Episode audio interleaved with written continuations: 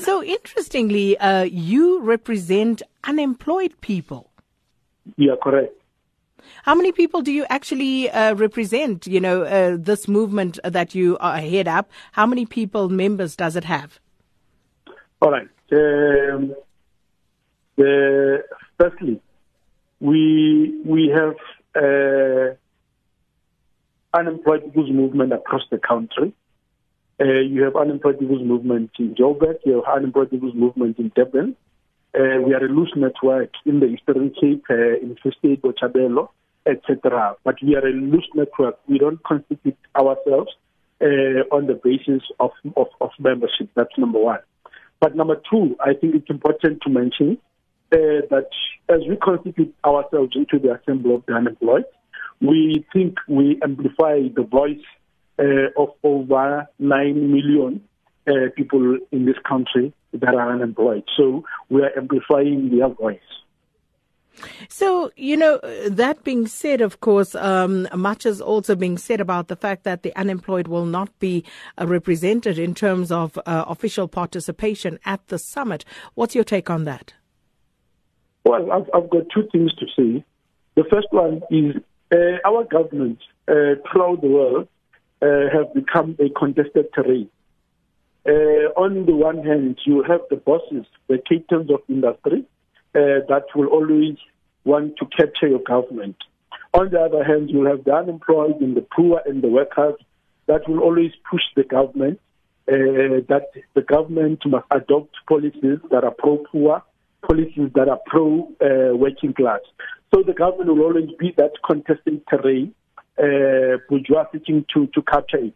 But the reality of the matter, what we are witnessing in this summit, is that we have the government that is under the thumb uh, of the bosses, that they have gathered here uh, in Midrand, uh, Gallagher, Gallagher uh, Convention, uh, talking about the lives of the working class, talking about the lives of the unemployed and the poor. Yet the discussion, the discourse, the narrative will be that of the bosses uh, because they are dominating the discussion. Uh, they are here in numbers. Uh, so the unemployed is not here. So it, it, tells you that it is under the thumb of the bosses. It is so unfortunate that this is the very same government that has been voted by the workers, the very same government that has been voted by the poor, the very same government that has been voted by the unemployed. But it does not derive its mandate and uh, from the workers and the unemployed. It does not listen to the workers and the unemployed. It listens to the bosses. That is the third part. That is the very painful part that you have the unemployed, not even on the peripheries, just outside, uh, 200 meters away from the Gallagher estate, protesting and, and picketing because they cannot be allowed to participate. Uh, so they are saying nothing about us without us. They are searching their humanity. They are saying you don't have to discuss about us as if we are not human beings. Because again, it illustrates one point that the government is concerned about the figure of the unemployment, the 27.2%. It's concerned about the figures, over 9 million people that are unemployed. It does not put the faces into the figures because it, it was acknowledging that this is a human crisis. It is not a figure crisis then it would involve the human beings, uh, those that bear the brunt of unemployment. Mm. It is painful. Yeah. Ayanda, I hate to break it to you, but unfortunately, uh, what you are saying should not happen is going to happen because you will not form part of those discussions. But what are your expectations, all the same, of what is going on there? Well, we, we have announced that it is a shame we have announced that uh, whatever solutions and declarations that are coming out of this uh, conference uh, will be nothing uh, but for solutions, will be nothing but a farce. Uh, yeah.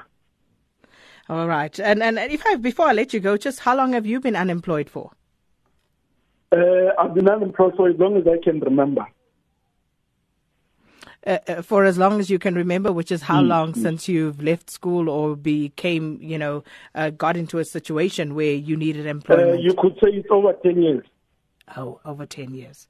And mm. any prospects as we speak right now? Yeah, I mean, one has to live, one has to survive, one has to accept his humanity. Uh, I mean, like any other working class black person, you you develop skills and other mechanisms to live uh, because we are living. Uh, but it will get to a point one day where we will not uh, live in order to, where we will not, where we say the life of surviving, the life of desperation is no longer a, a proper life. Maybe that's the point where we'll decide to eat the buses. All right, uh, we'll leave it there. Thanks so much for speaking to us, Ayanda Kota, who is uh, the leader of the Unemployed People's Movement. And he says it's a very loosely constituted uh, body, uh, but uh, representing unemployed people in various uh, parts of the country. And by his indication, they are some 200 meters away from where the conference is actually taking place, not allowed to participate in this morning's events or today and tomorrow's events. Our reporter Amina Akram is also attending uh, the job summit. So let's hear from her about what has happened so far. Amina, welcome. So can you first explain to us uh, what is expected to happen at the summit this afternoon? Uh, good day, uh, good day, and good day to the listeners. Uh, basically, the two-day conference is not something that that government, labor, and business is going to have a resolution immediately. This is a process. So it's a discussion basically that's going to happen within the next two days where they're going to sign an agreement. Uh, the agreement document is about 120 pages that outlines the most important uh, sectors within the economy where they have identified where they could create jobs.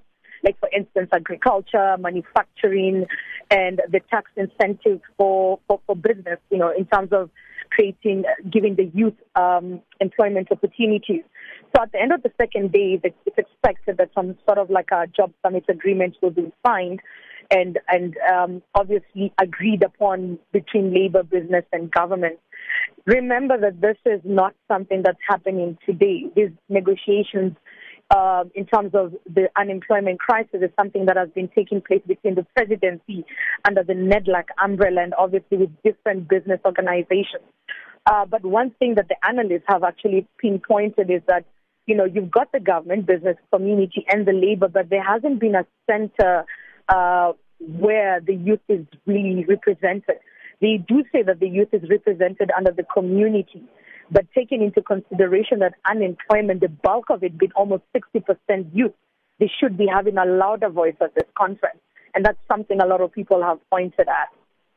No youth and, of course, uh, no unemployed people, uh, two huge constituencies. Uh, SAFTU were also complaining that uh, given uh, that the statistics seem to point that COSATU is becoming more and more a public sector union, uh, they will not be participating because they felt somehow slighted through all of this. So, um, is there any acknowledgement that there are perhaps major voices that will be missing during the summit? Yes, obviously. Um, if you look at the program and then you basically look at what are the, the, the discussions that have been going on, one of the things that labor doesn't seem to agree with business is the issue of retrenchment and the Section 189. Uh, the economy is not doing well. There is businesses that are saying that we are retrenching based on the fact that the, you know, our businesses are declining, our profits are declining. So we, we, we do have a right under the Section 189 to dismiss people. So the unions are saying that, you know, the, there's a job bloodbath in the country, and this is something that should be urgently addressed. But businesses are saying, you know, this thing was thrown out under the NEDLAC discussions, and it's being dealt with in a different um, setting altogether. So obviously, there are some agreements that there are some agreements that obviously will be signed and others which will not be signed because, you know, under the current economic uh, climate, I'm sure there's a lot of uh, discontent in all, you know, just, just between labor, business, and government. And I'm sure they have, but they have to come and uh, they have to come into an agreement as to what they need to sign and what they do not, what they cannot sign. And in terms of putting the reality of basically where we are from an economic perspective, the country is currently at a technical recession, and the the the, out, the outlook for the next six six to eight months, with elections happening next year and the rand weakening, there isn't really high expectations that the economy will sort of you know pull its weight back. But um, you know, they are saying that given these tough economic climate conditions, we need to come to some sort of an agreement. And find these things and see which sectors need to do what.